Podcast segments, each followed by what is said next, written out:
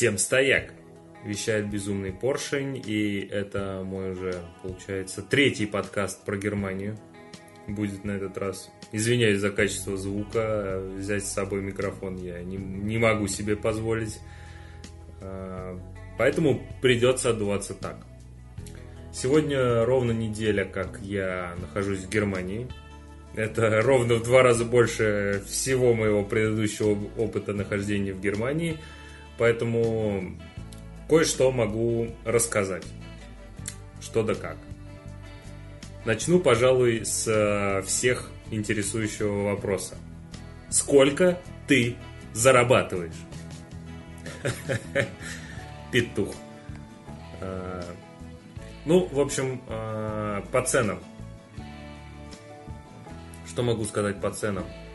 Какие-то вещи стоят, мне казалось бы, непривычно дорого. Непривычно дорого. Германия, как я прочитал на сайте Deutsche Welle, очень хлебная страна.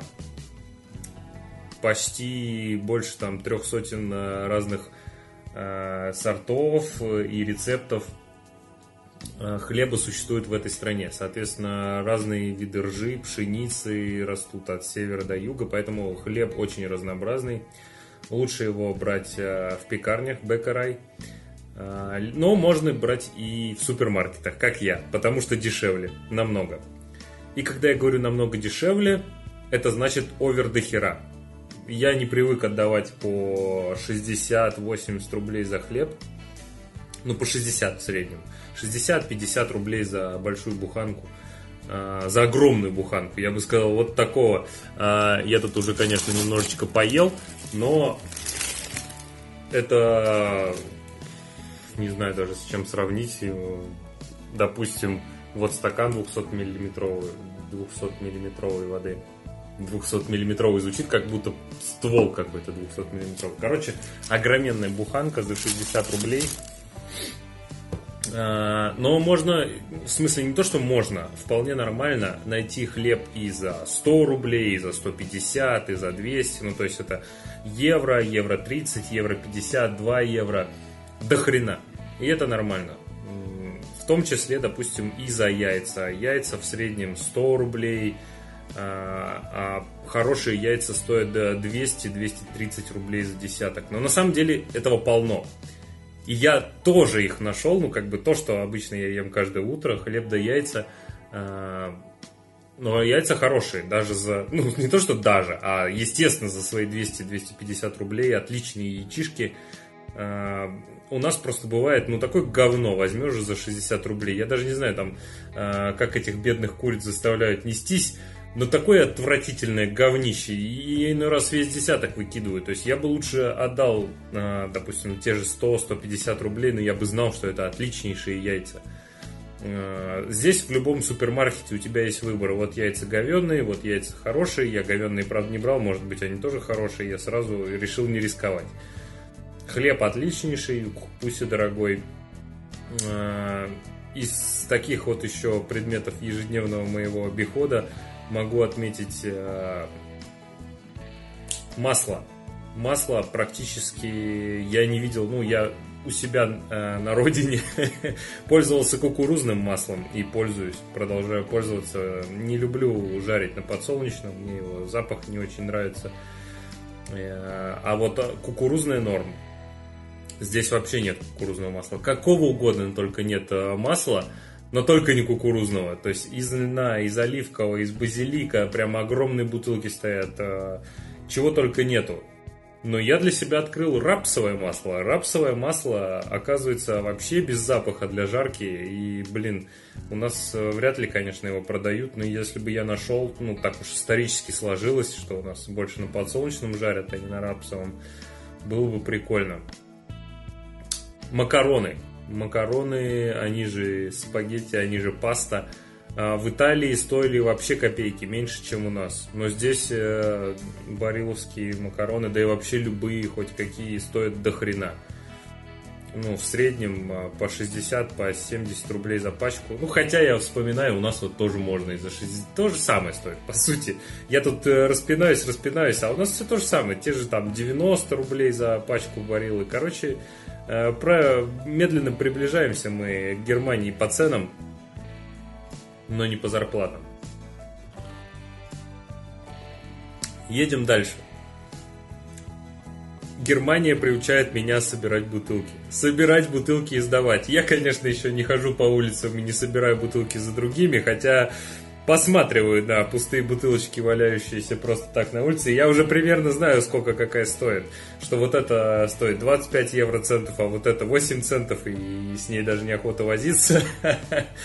Но за собой он у меня все мои бутылочки стоят в углу, я их аккуратно помыл, чтобы они не воняли, пока я их нес, потому что я уже понял, что если их просто так закинуть пивные бутылки в пакет, они потом начинают вонять. И пакет начинает вонять, короче, пивищем, поэтому лучше их сразу помыть. Вспомнил старые добрые 90-е. Я как э, маленький звездюк, живший в начале 90-х, помню, как э, мы из, э, собирали тоже чебурашки, мыли их и потом сдавали все э, в приемку. И нам давали за это живые деньги. Здесь живых денег э, уже никто не дает. Ты приходишь в магазин, э, тебе, сейчас найду какой-нибудь чек, тебе, в общем, э, выдают э, чек, когда ты их сдаешь. Забавный случай произошел, стою, сдаю бутылки, и автомат не выдает чек, я нажимаю несколько раз на кнопку о том, чтобы мне выдал чек, но чек мне не выдается, ну, видимо, заглючил экранчик и не реагирует на касание. И сзади бабулька говорит, что не нажимается? И я сейчас не по переводу говорю, а она говорит мне по-русски, что не нажимается, попробуйте еще. Я стою и думаю, блин, чем я себя вообще выдал? Как, как она узнала? Я стоял в наушниках. Как она узнала, что я русский? У меня нигде ничего не написано. Или она просто, знаете, ну, русская и может быть, славянскую внешность. Короче, она э, по-русски начала со мной общаться. Э, потом сама пыталась дать какую-то бутылочку, ой, баночку помятую. Э, помятые банки, по идее, помятые бутылки и банки, по идее, автомат не должен забирать. Но она какую-то форму еще более-менее сохраняла, ее банка.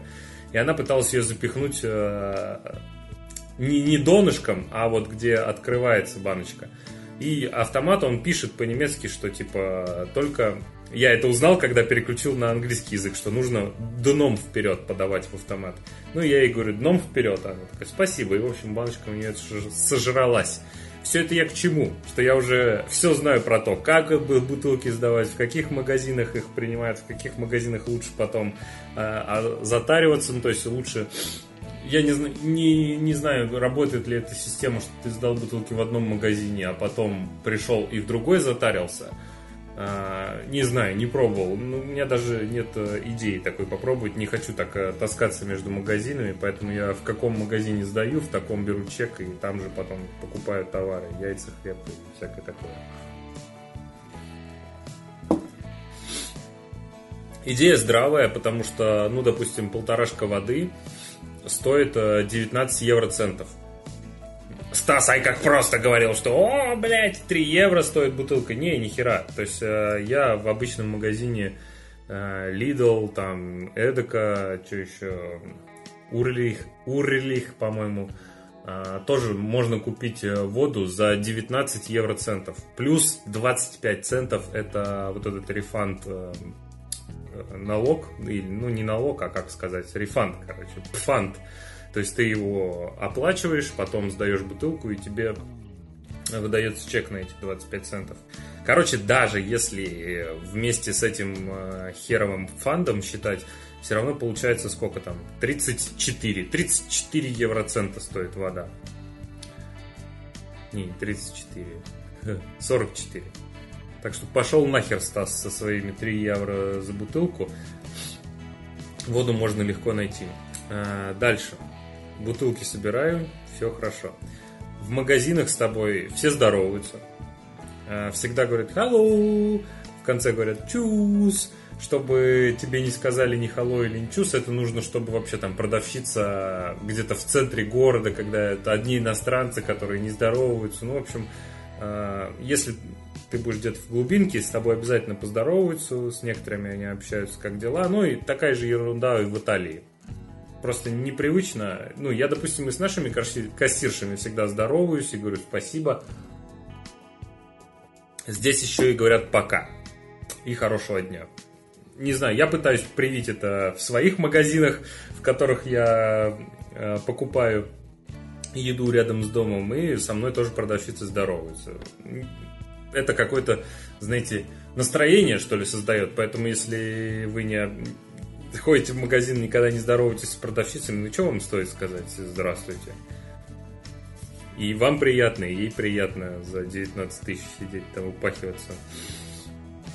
Что гораздо более необычно, то я в России работал на заводе, сюда на стажировку приехал на завод.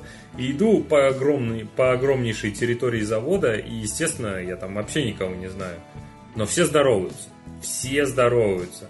Ну, молодые так себе, а вот э, взрослые люди, ну, если не идут и не ткнутые в свой телефон, то обязательно скажут «Hello», там, «Мальцайт», если это обеденное время – даже не важно, что ты его знаешь, как бы вы вроде как бы работаете в одном месте, вместе э, связаны какой-то э, каким-то местоположением, всегда здороваешься. В отеле все люди, которые э, ходят по этажу, если ты вдруг вышел с этажа, э, ты обязательно в отеле здороваешься, пока едешь э, в лифте туда заходят люди, ты тоже с ними здороваешься, когда они выходишь, когда они выходят, ты с ними прощаешься. Чус или там Шонен Тагнох.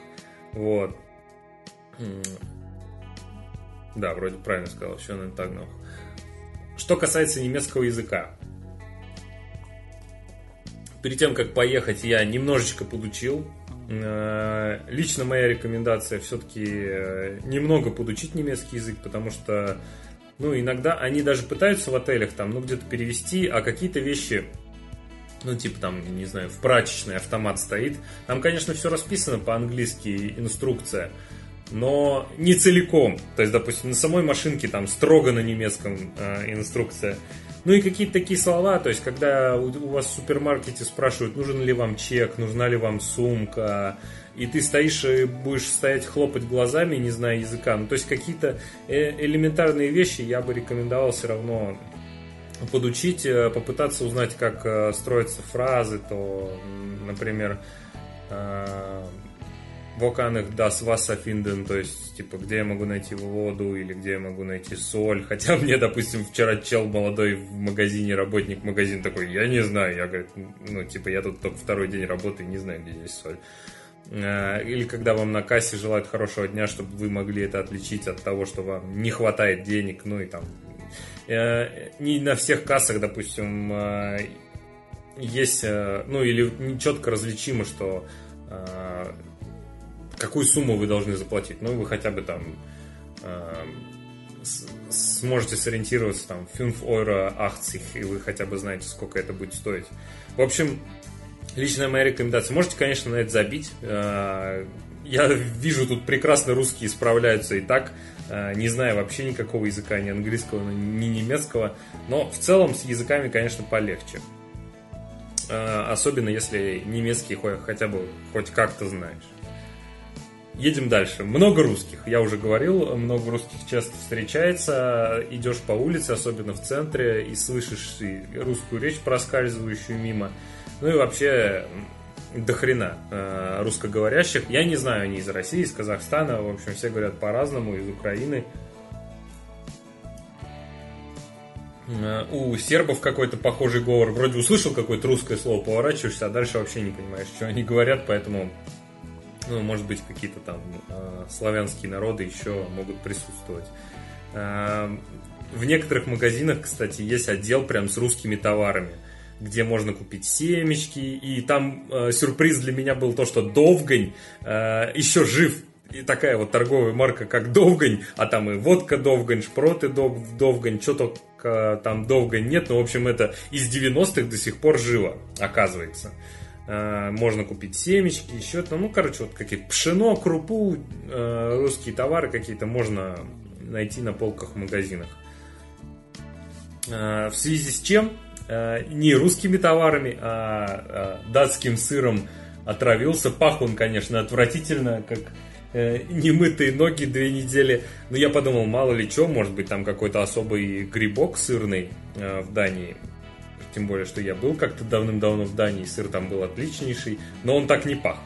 открыл пачку сыра, и, в общем, я отравился. Следующие два дня я провел очень весело, бегая от одного места до другого, от точки А до точки Б. И я понял, что, э, по крайней мере, мне так сказали, что в, в аптеке ничего не купишь без рецепта, а своего я привез очень мало. Для желудка практически ничего не привез.